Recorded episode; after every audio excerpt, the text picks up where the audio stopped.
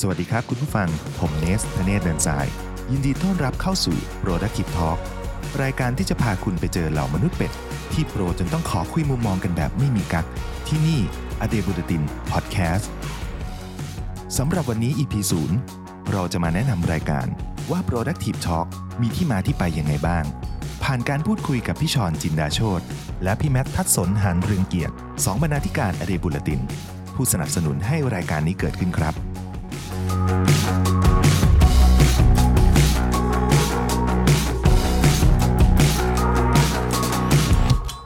สวัสดีครับ พี่ชอนสวัสดีครับพี่แมทสวัสดีครับ สวัสดีครับพี่เนทครับสวัสดีครับสำหรับวันนี้เราเป็นเอ่อ productive talk EP 00นะครับผมเป็น EP ที่จะมาแนะนำรายการกันนะครับผมครับผมพี่ชอนพี่แมทครับผมครับครับก็เดี๋ยวเรามาคุยกันก่อนนะว่าทำไมเราถึงต้องมี EP ศูนย์เนาะเพราะก็เพราะว่าเราก็อยากจะแบบเออแนะนำพี่เนสให้รู้จักเนอะว่าแบบเขาเป็นใครมาจากไหนอะไรเงี้ยครับ ซึ่ง พี่เนสเนี่ยเป็นคนที่เขาเรียกว่าอะไรนะ เป็นผู้กำกับ MV ใช่ไหมครับใช่ครับสองร้อยล้านวิว แล้วก็เป็นคนที่ทำ production ให้กับ spin9แล้วก็อีกงานอีกหลาย ๆ อย่างในในแวดวงนี้นะครับอืมในช่วงในช่วงก่อนที่จะมีโควิดเนาะอะไรอย่างเงี้ยใช่ครับอืมแล้วพอดีผมก็มีโอกาสได้คุยกับพี่เนสเนาะแล้วก็เราคุยกัน topic ในเรื่องของแบบ เออ มันมี pain point ของคนในในตอนนี้แหละ ที่เขามองว่า การเป็นมนุษย์เป็ดเนี่ยเป็นเรื่องดีหรือไม่ดีหรือยังไงอะไรเงี้ยหลายคนหลายคนน่ะ จะกลัวจะกลัวคำพูดนี้กลัวว่าแบบ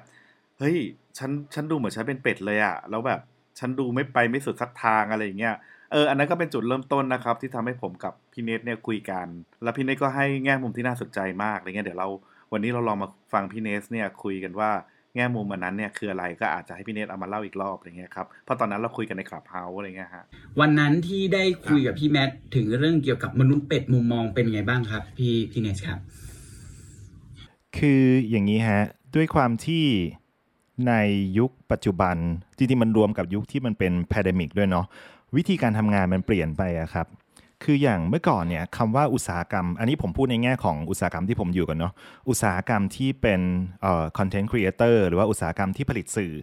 นี่ผมรวมไปถึงทั้งละคร ทั้งโฆษณา ทั้งภาพยนตร์ ซีรีส์มิวสิกวิดีโอเอ่อ YouTube หรือว่าแบบพอดแคสต์เองก็ตามนะครับ ก็คือเมื่อก่อนเนี่ยอุตสาหกรรมมันจะมีแค่ไม่กี่ประเภทนะครับ ก็คือมีมีหนังมีละคร มีโฆษณา มีมิวสิกวิดีโอแบบนี้ครับ แต่พอมายุคหนึ่งที่เทคโนโลยีมันมีมากขึ้น แล้วก็มีแพลตฟอร์มที่สามารถให้ทุกคนสามารถ broadcast ผลงานของตัวเองได้ด้วยตัวเองมากขึ้นอินเทอร์เน็ตความเร็วเร็วขึ้น คนก็ผันตัวมาเป็น content creator ประเภทsolo artist มากขึ้น หมายความว่าคุณมีคนเดียวเนี่ยคุณสามารถทำได้ทุกอย่าง ในการผลิต content ไม่ว่าจะเป็นการถ่าย การจัดแสง การทำซาวการตัดต่อ การทำดนตรี หรือว่าแม้กระทั่งการทำ color grading ซึ่งเมื่อก่อนเนี่ยพอเรียกได้ว่าระบบนิเวศของของของ content creator เนี่ยฮะมันเป็นระบบที่มันเป็นระบบที่ใหญ่เนี่ย คนแต่ละแต่ละ segment จะไม่ได้รู้จักกัน อย่างเช่น คนทำโฆษณาก็จะไม่เคยรู้เลยว่าจริง ๆ แล้วคนที่เป็นยูทูบเบอร์เขามีความสามารถอะไรบ้างนึกออกไหมฮะ ผมคนหนึ่งที่เป็น solo artist มาก่อนก็คือทำตั้งแต่งานที่มันมีสเกลเล็ก ๆ ที่เรามีทีมงาน2อสคน แล้วก็สามารถถ่าย present ของโรงงานหรือ present ของลูกค้าได้อย่างเงี้ยฮะทีนี้พอผมไปเจอกับคนที่อยู่ในอุตสาหกรรมโฆษณาเขาก็ตกใจว่าแบบเฮ้ยแล้วพี่เนทส่งไปตัดต่อที่ไหน เข้าใจว่ามันจะต้องมีห้องตัด ก็ไม่ ผมก็ตัดเองบนโน้ตบุ๊กเขาก็ตกใจไปดอกหนึ่งดอกหนึ่ง อีกทีนึงก็คือถามว่าส่งใครทำ color list ผมก็บอกเออผมก็ทำ color list เองในในในโน้ตบุ๊กของตัวเองเนี่ยฮะมันก็เลยกลายเป็นว่ากลายเป็นว่าคนในอุตสาหกรรม เริ่มที่จะเรียนรู้ที่จะรู้ว่ามีเอ่อ segment แบบนี้อยู่ประเภท solo artist หรือว่า production ขนาดเล็ก คนทำ YouTube หรือว่าคนที่ก็เป็นบล็อกเกอร์หรือ vlogger โทษครับ vlogger ที่เป็นตัว V นะฮะ vlogger video blog นั่นแหละฮะอ่าประมาณนี้ พอคนในอุตสาหอุตสาหกรรมรู้นะครับ มันก็เกิดการ educate กันกันในแวดวงนั่นแหละว่าแบบ อ๋อ มันมีกลุ่มคนที่มีความสามารถหลากหลาย สามารถทำได้ดีในในหลาย ๆ แขนงเพื่อที่จะผลิตชิ้นงานประเภทใดประเภทหนึ่ง ทีนี้พอมันเกิดเขาเรียกว่าความนิยม ในการที่จะเป็น content creator มากขึ้นเด็กสมัยใหม่ คนรุ่นใหม่ที่เข้ามาใน ecosystem เนี่ยอยากผลิต content เขาจะไม่สามารถเริ่มด้วยการที่ว่า ฉันจะเป็นแค่สิ่งใดสิ่งหนึ่ง แล้วก็ฉันจะผลิต content ได้ทันท่วงทีนึกออกไหมครับ สมมุติว่าเออผมตั้งตัวว่าผมจะเป็นผู้กำกับอย่างเดียวเท่านั้น มันไม่ได้ทำงานสักทีพี่ชอนอะเพราะฉะนั้นคนรุ่นใหม่ที่เข้ามาใน ecosystem นี้ก็จะเริ่มจากการที่ว่าเอ้ยฉันมีกล้องได้ไหม ฉันมีอุปกรณ์ได้ไหม ฉันมีอะไรได้บ้าง แล้วฉันทำงานคนเดียว แล้วจบตัว content ออกมาเผยแพร่ได้เลยไหม มันทำให้คนคนหนึ่งมีความเป็นเป็ดซึ่งมันเทียบกันกับสมัยก่อน เขามีจะเรียกว่าแนวความคิดที่ว่า คนทำงานได้หลาย ๆ อย่าง แต่ไม่ดีสักอย่างเนี่ยเรียกว่าเป็ด แต่ปัจจุบันมันเปลี่ยนไปครับ พี่พี่ชอนพี่แมทคนคนหนึ่งที่ทำได้หลาย ๆ อย่าง ไม่ได้แปลว่ามันจะไม่ดีสักอย่าง หรือว่ามันจะไม่สามารถประสบความสำเร็จได้บางทีแล้วเนี่ยความเป็นคนที่มี multi skill หรือว่า multitasking multi skill หมายถึงว่าการมีการมีเอ่อความสามารถในหลาย ๆ อย่าง multitasking หมายถึงว่า การทำงานหลาย ๆ ประเภทเอ่อในช่วงเวลาเดียวกัน เพื่อเหตุผลบางอย่าง เพื่อผลิตผลงานบางอย่างออกมา เช่นยูทูบเบอร์คนหนึ่งเขาสามารถที่จะถ่าย สามารถที่จะสคริปต์สามารถที่จะเป็นพิธีกรเองบันทึกเสียงเอง สามารถที่จะจัดแสงเองนั่งคุยเองตัดต่อเอง ออกมาเป็นชิ้นงานหนึ่งชิ้น มันแปลว่าเขามี multi-skill แล้วก็มี multitasking ในการทำ content หนึ่ง content นึกออกไหมครับครับทีนี้ถามว่ามันตรงกันกับแนวคิดสมัยก่อนเหรอว่าคนเป็นเป็ดทำแล้วมันไม่ดีสักอย่าง ผมว่าไม่จริง ผมว่าไม่จริง ทุกวันนี้คำว่า multi skill multitasking มันเปลี่ยนไปจากบริบทเมื่อก่อนครับ พี่ชอนพี่แมทครับคนที่สามารถผลิตชิ้นงานออกมาได้ดี โดยที่ตัวเองเป็นคนผลิตเองทั้งหมด มันแปลว่าเขามีความสามารถในการ manage หรือจัดการ task แต่ละอย่าง ให้มี process ที่ถูกต้องแล้วก็เขาเรียกอะไรอะอยู่บน timing ที่เหมาะสมนึกออกไหมครับครับ สมมุติผมออกไปผลิตชิ้นงานหนึ่งชิ้นอ่าสมมุติเป็นผมเป็นวอล์กเกอร์ในการท่องเที่ยวอย่างเงี้ยเอ่อ ก็จะมีการคิดไว้ก่อนแล้วว่าฉันจะต้องถ่ายอะไรบ้าง ฉันจะต้องมานั่งบรรยายสคริปต์อะไรบ้าง ฉันจะต้องตัดต่อยังไง ฉันจะต้องใช้เพลงมูดแบบไหน ฉันจะต้องทำสีคอนเทนต์ตัวนี้ออกมาเป็นสีโทนไหน นึกออกไหมครับ เพราะฉะนั้นมันไม่ได้แปลว่าคนคนนี้ คนคนนี้มีตำแหน่งสมมุตินะ เออมีตำแหน่งในงานของตัวเองเป็น colorist เป็น editor เป็นผู้กำกับ เป็นพิธีกร เป็นอะไรอีกอะ เป็นดาราหน้ากล้องเองอะไรเงี้ยฮะมันไม่ได้แปลว่ามันไม่ได้แปลว่าเขาจะโดดเข้าไปในอุตสาหกรรม ในตำแหน่ง colorist แล้วทำงานกับคนอื่นในอุตสาหกรรมอีกประเภทได้ อาจจะได้หรืออาจจะไม่ได้นึกออกไหมครับ แต่ว่าเขามี skill ที่เหมาะสมกับคอนเทนต์ของเขา เขาสามารถทำได้ในตัวคอนเทนต์ของเขาเอง เพราะฉะนั้นเอ่อคำว่าเป็นเป็ดแล้วมันดีหรือมันไม่ดีเนี่ยผมมองว่ามันอยู่ที่ว่าเราเราเอาไปวัดกันกับ ตำแหน่งไหนของอุตสาหกรรม หรือตำแหน่งไหนของ ecosystem สมมุติว่าผมบอกว่าผมเป็นทุกอย่างเลยทุกตำแหน่งเลย ตั้งแต่เป็นผู้กำกับเอง เป็นผู้กำกับภาพเอง เป็นคนถ่ายเองเป็นคนตัดเอง เป็นคนที่สคริปต์เองเนี่ยแล้วให้ผมไปเป็นพิธีกรรายการโทรทัศน์ ผมอาจจะไม่รอดนึกออกไหมครับ แต่ถ้าให้ผมจัดพอดแคสต์ด้วยตัวด้วยตัวคนเดียว ไม่ได้อยู่บน flow หรืออยู่บนมาตรฐานใคร ผมอาจจะรอดนึกออกไหมครับ ประมาณนี้ครับผม อันนี้คือแนวคิดในเรื่องของเออความเป็นเป็ดในยุคก่อนกับยุคปัจจุบันครับพี่ชอนพี่แมทครับผม จากที่ฟังผมอะก็มีความคิดร่วมกันกับตัวคุณเนสเหมือนกันนะครับตัวพี่เนสว่าครับก่อนเนี่ยคนเนี่ยผู้ใหญ่เนี่ยชอบบอกว่าให้ทำทีละอย่าง ช้าๆได้พลานได้งาม แต่ยุคเนี้ยมันเป็นยุคแบบออนไลน์เป็นเป็นยุคที่ทุกอย่างมันเป็นเอ่อเร่งด่วนไปหมด ฉะนั้นการที่คนทำอะไรแค่อย่างเดียวมันคงไม่ทัน มันเลยเกิด multi-skill เกิดขึ้น ซึ่งถ้าเป็นผู้ใหญ่เนี่ยปู่ย่าตายายเราอาจจะบอกว่าทำอะไรหลายอย่างมันโฟกัสสักอย่างหรือเปล่า แต่เดี๋ยวนี้คนไม่รู้ว่าคนหนึ่งเนี่ยสามารถมีความถนัดแล้วก็ความชอบที่หลากหลาย และสามารถรวมกันเป็นหนึ่งได้อ่ามันก็เลยเกิดคอนเซปต์อันนี้เกิดขึ้น แต่อยากถามครับในตัว เพราะว่าตัวตัวคุณแมทเองเนี่ยเขารู้จักคุณเนทมาเป็นอย่างดีละ อันนี้ผมถือว่าครับเป็นคนนอกแล้วถามเผื่อชาว productive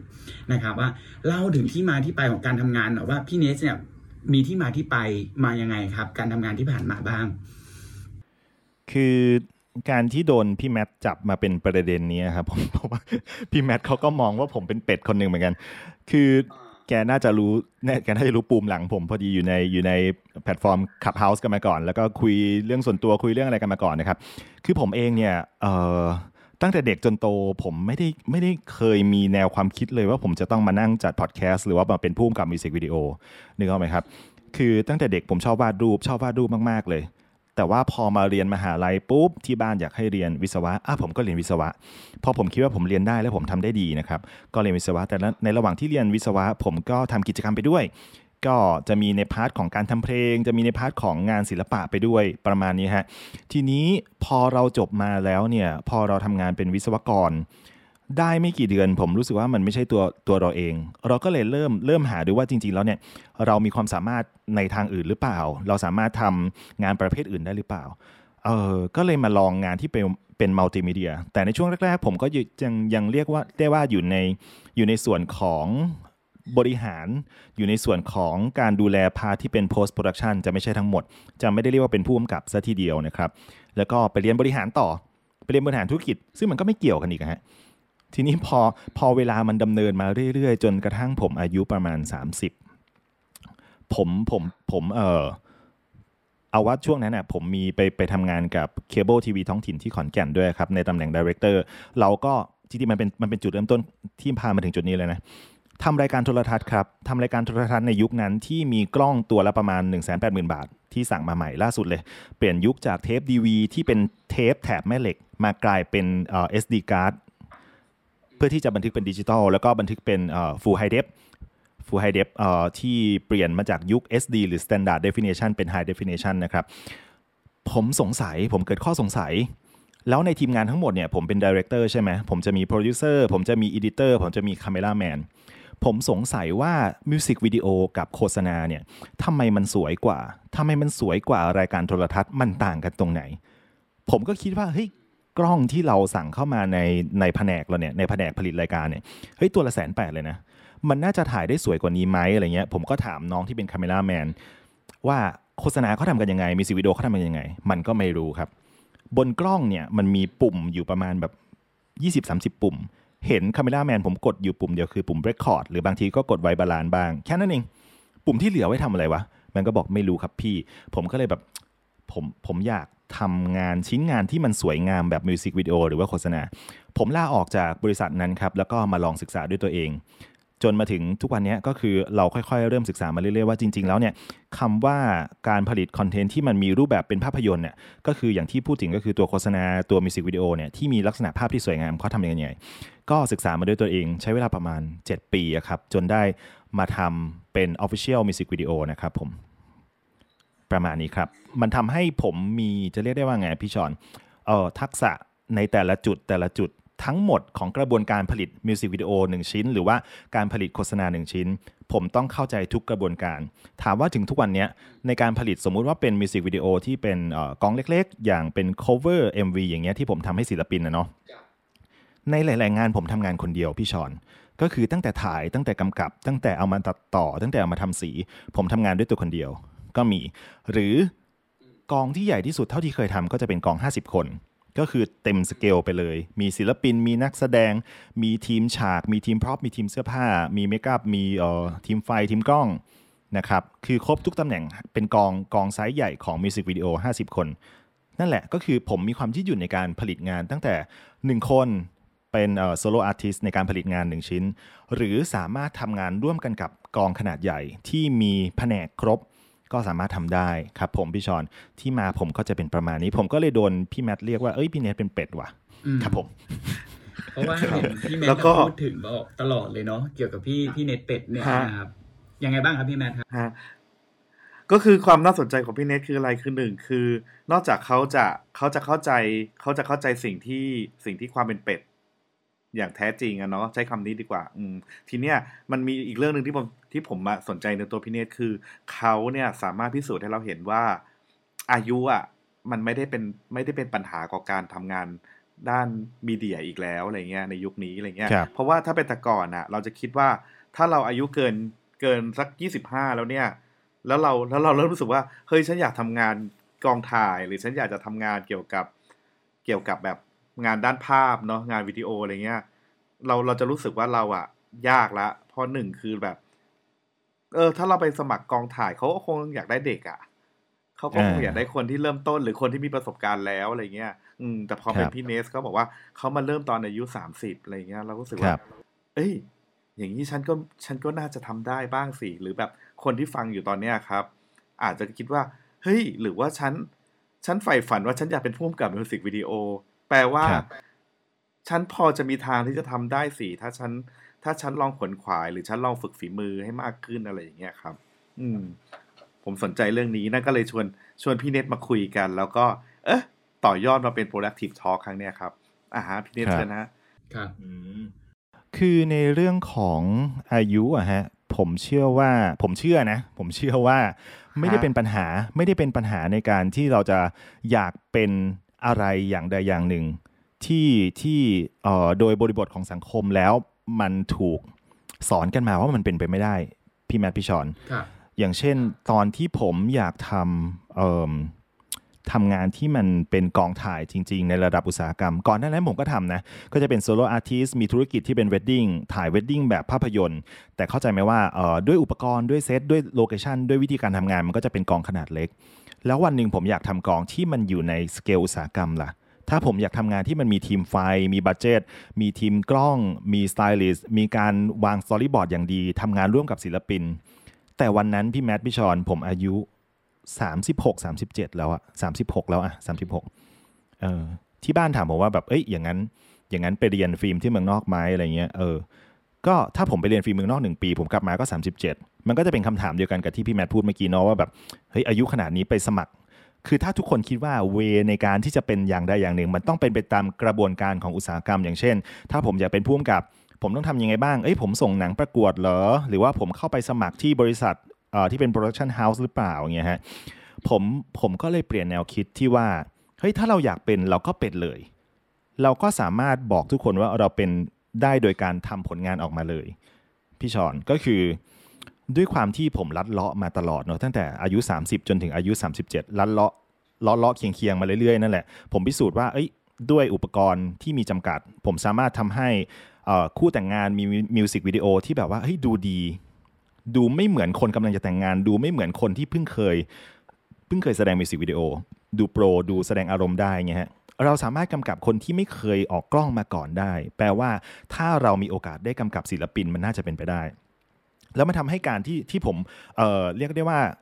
วนเวียนอยู่ในแวดวงเวดดิ้งเนี่ยสุดท้ายแล้วมันก็วนไปเจอคู่รักที่เป็นศิลปินอยู่ดีนึกออกไหมครับ จนถึงวันหนึ่งที่แบบเขามีไอเดียว่าเขาจะถ่าย cover MV เขาก็มองว่าพี่เนททำได้ปะ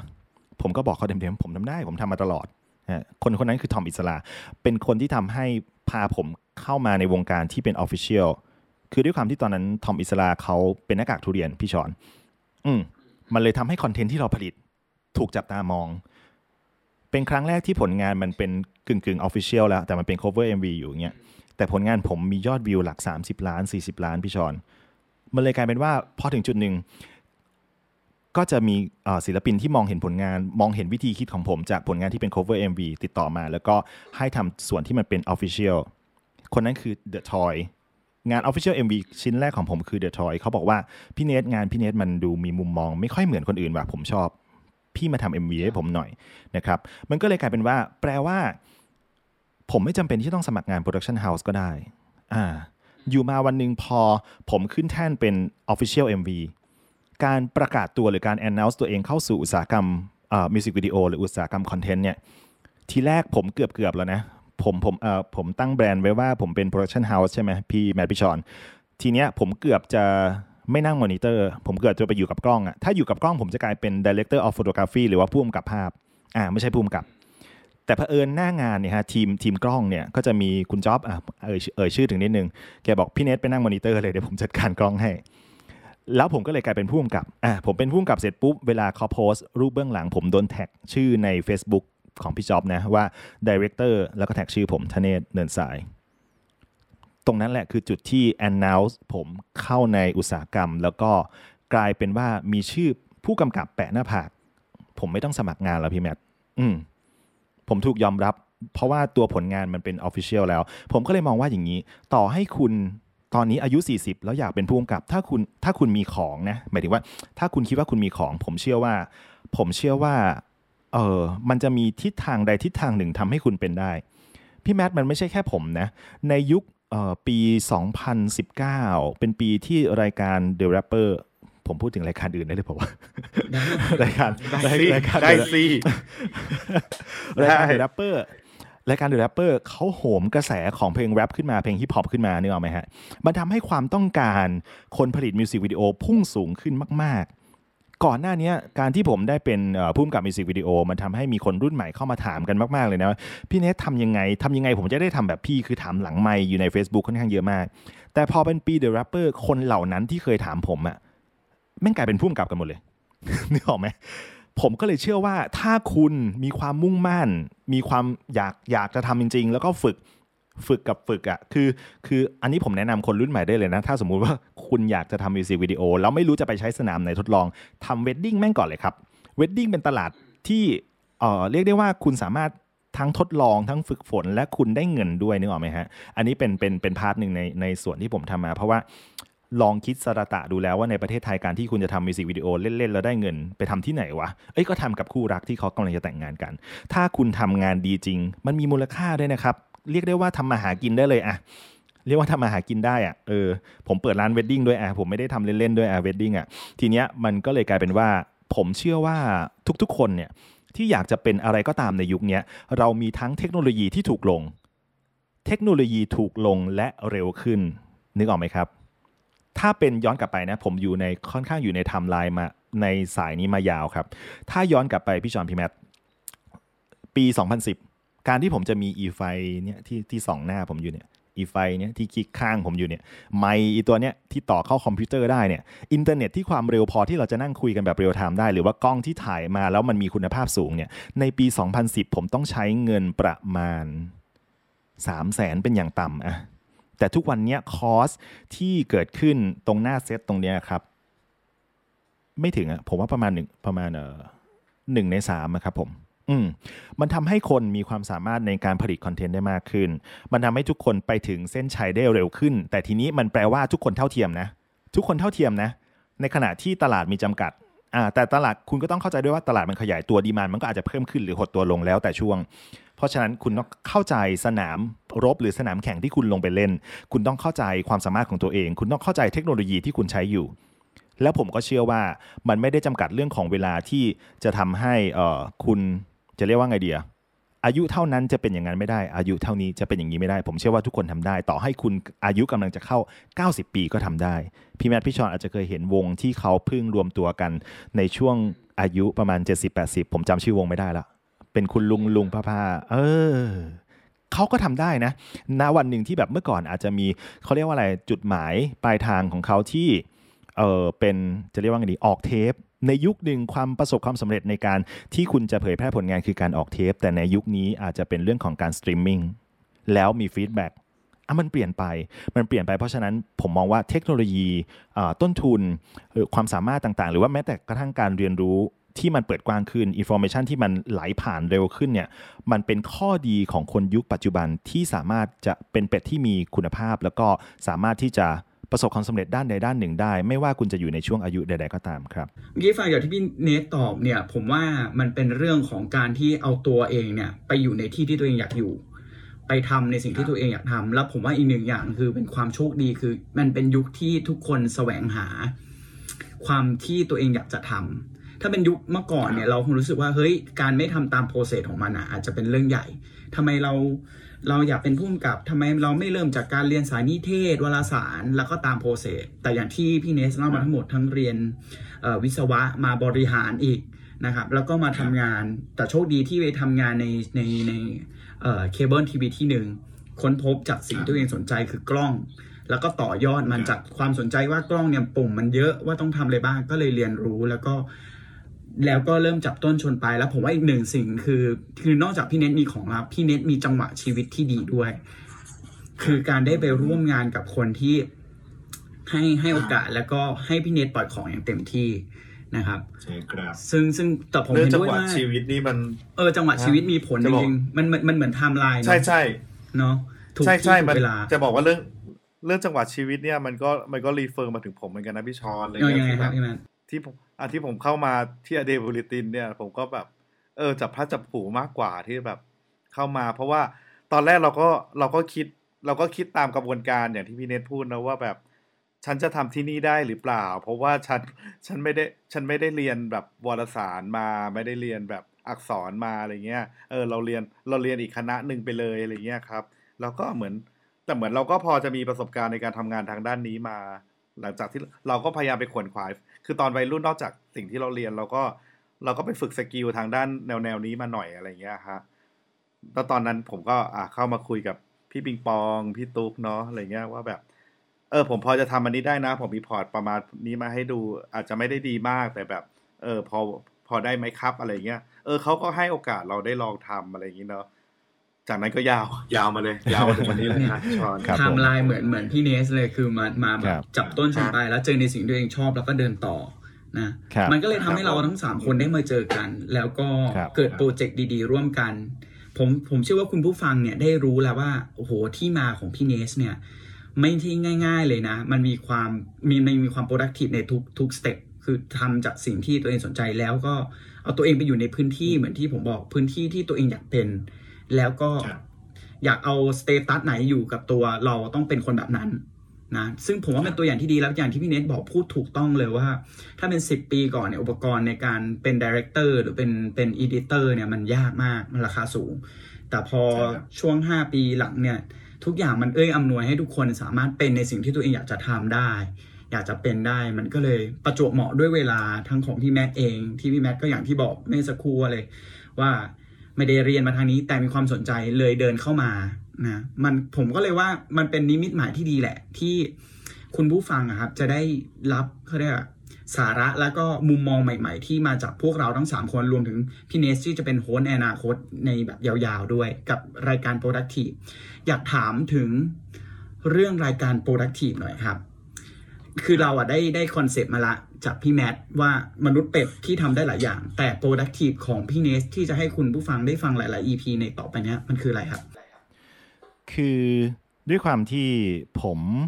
เอาจริงๆแล้วผมไม่ใช่ audience ที่ที่ฟังพอดแคสต์บ่อย ๆ มาก่อนนะ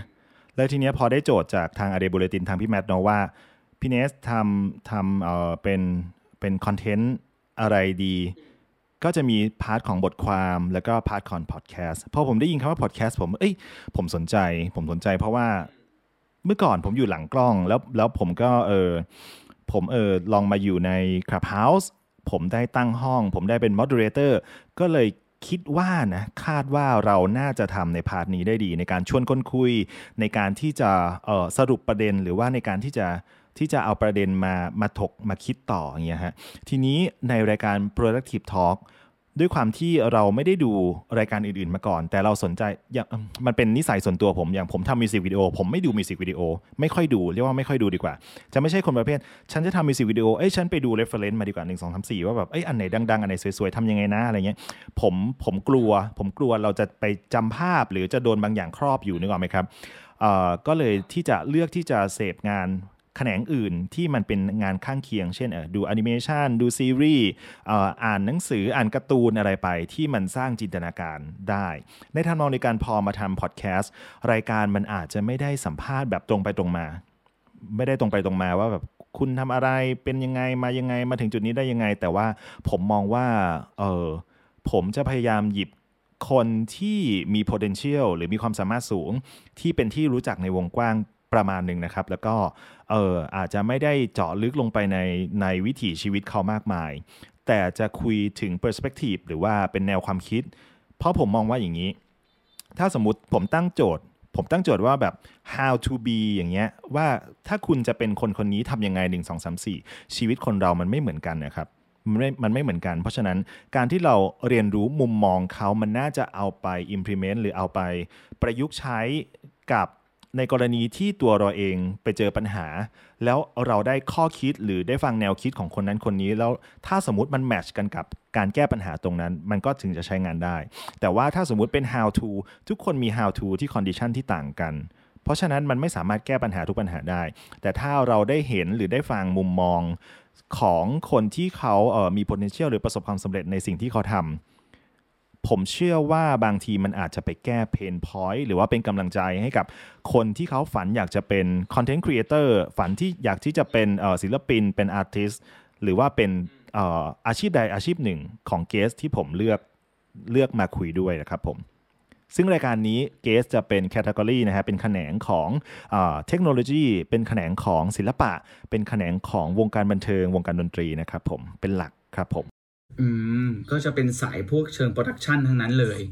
นะคใช่รับครับอ่านะครับ นั่นก็คือเป็นแง่มุมผมผมชอบนะที่คุณเอสพูดว่าเราไม่เอา how to be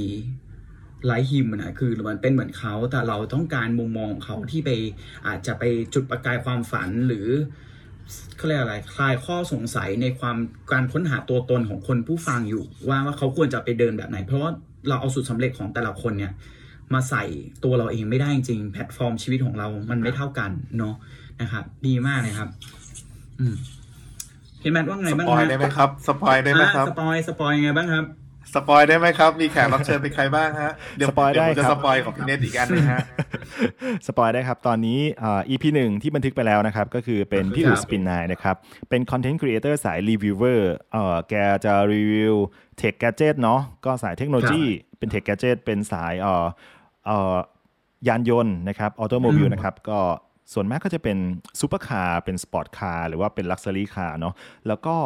อีกส่วนหนึ่งก็คือแกทำในส่วนของเขาเรียกอะไรอะเออสายการบินหรือว่าเครื่องบิน คือเมื่อก่อนอันนี้อันนี้สปอยนิดนึงเนาะว่าที่ครับถ่ายมาแล้วที่บันทึกมาแล้วเนาะแกบอกว่าเมื่อก่อนเนี่ยแกรีวิวรถ แกรีวิวรถ แล้วแกก็ต้องไปขับพวกที่มันเป็นเขาเรียกอะไรอะเออรถที่มีแรงม้าสูงๆ ผมเคยเห็นเทปนั้น เคยเห็นเทปนั้นแกเคยเอาให้ดู ว่าแบบหน้าแกเหวอเวลาแกขับเร็วๆแล้วหน้าแกเหวอ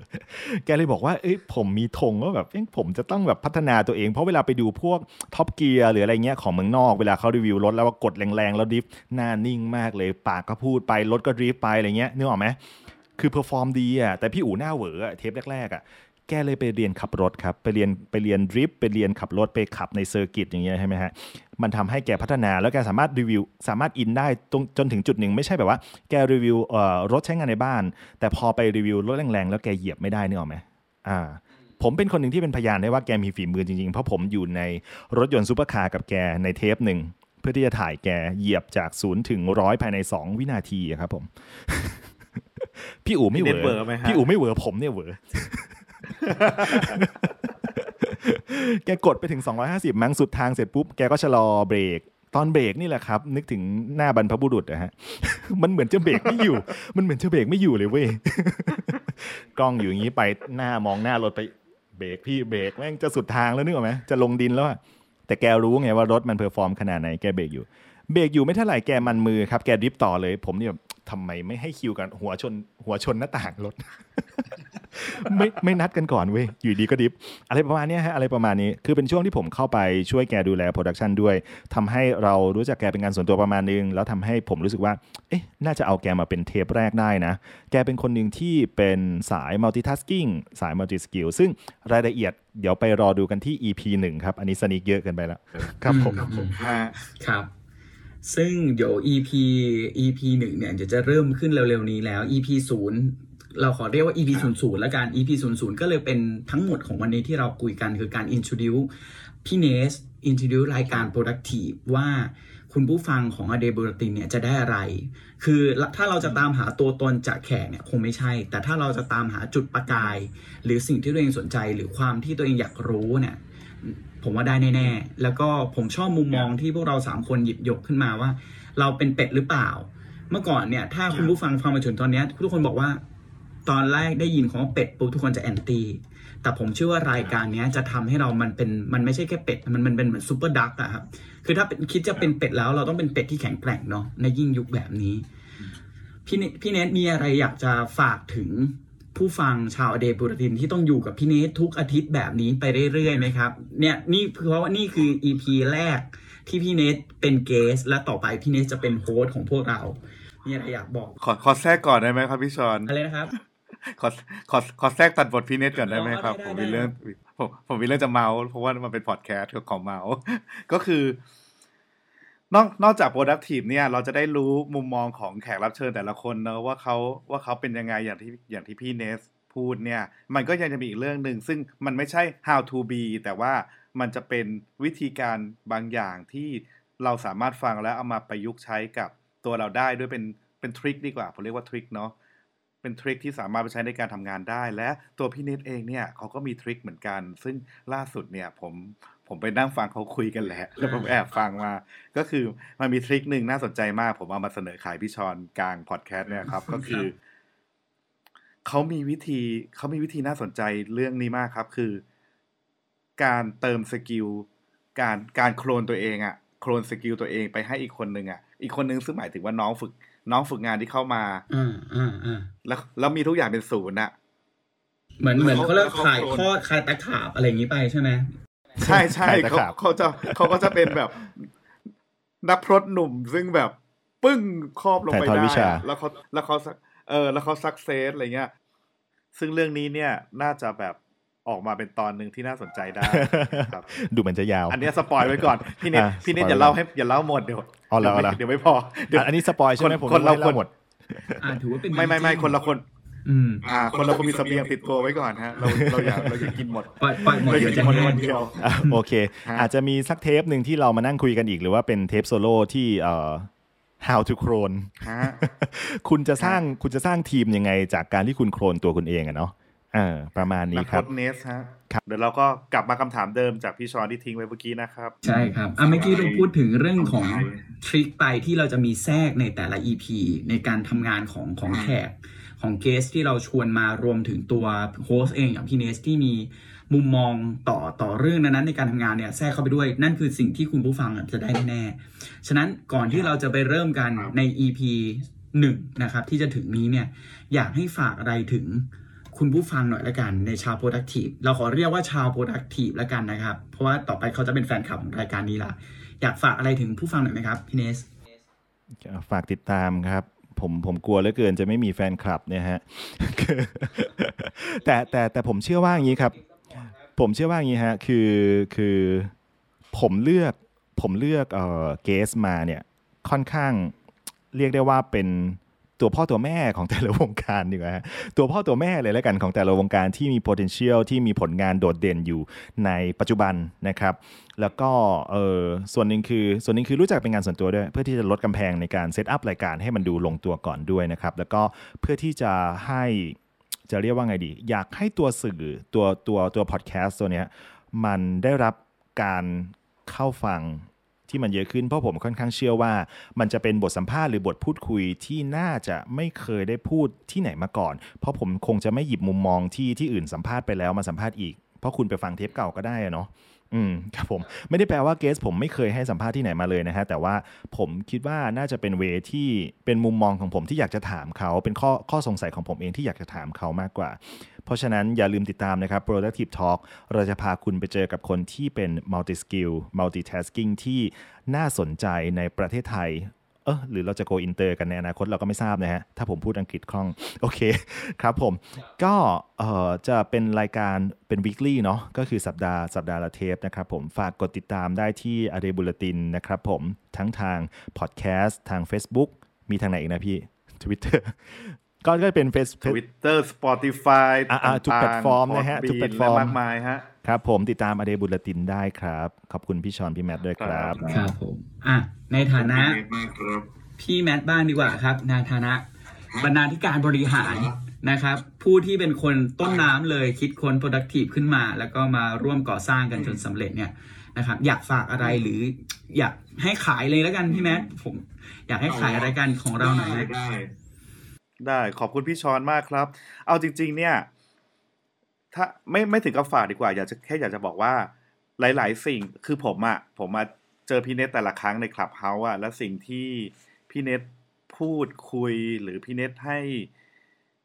ให้แง่คิดอะไรบางอย่างอะผมรู้สึกว่ามันมันผมไม่อยากปล่อยให้มันหายไปอะ นึกออกไหมฮะ เพราะว่าเป็นการคุยแล้วมันหายไป เพราะว่าแต่เราก็เราก็ไม่เราก็ไม่สามารถทำแบบว่าแอบอัดเราก็เอามาเอามาเอามาใช้ได้ถูกไหมเอออะไรครัเงี้บยเราก็เลยรู้สึกว่าเฮ้ยพี่เนตมาดีกว่า มานั่งมานั่งคุยมานั่งทำงานกันดีกว่าว่าแบบแง่มุมบางอย่างอะ ผมว่ามันเป็นสิ่งที่คนตอนเนี้ยต้องการมากอะไรเงี้ยไม่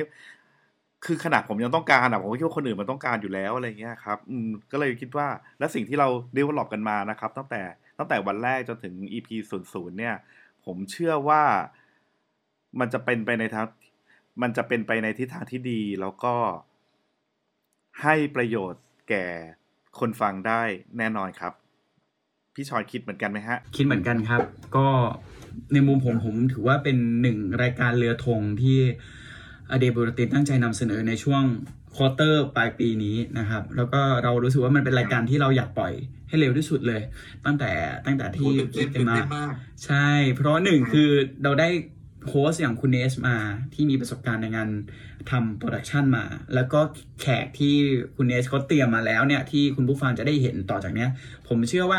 ต่อให้คุณจำหน้าไม่ได้ แต่คุณก็จะจำผลงานเขาได้ ต่อให้คุณจำเขาไม่ได้เลย คุณฟังปุ๊บแล้วคุณก็จะอ๋อในสิ่งที่เขาพูดมาทั้งหมดในงานที่เขาเคยทำนะครับผมเชื่อว่ามันมี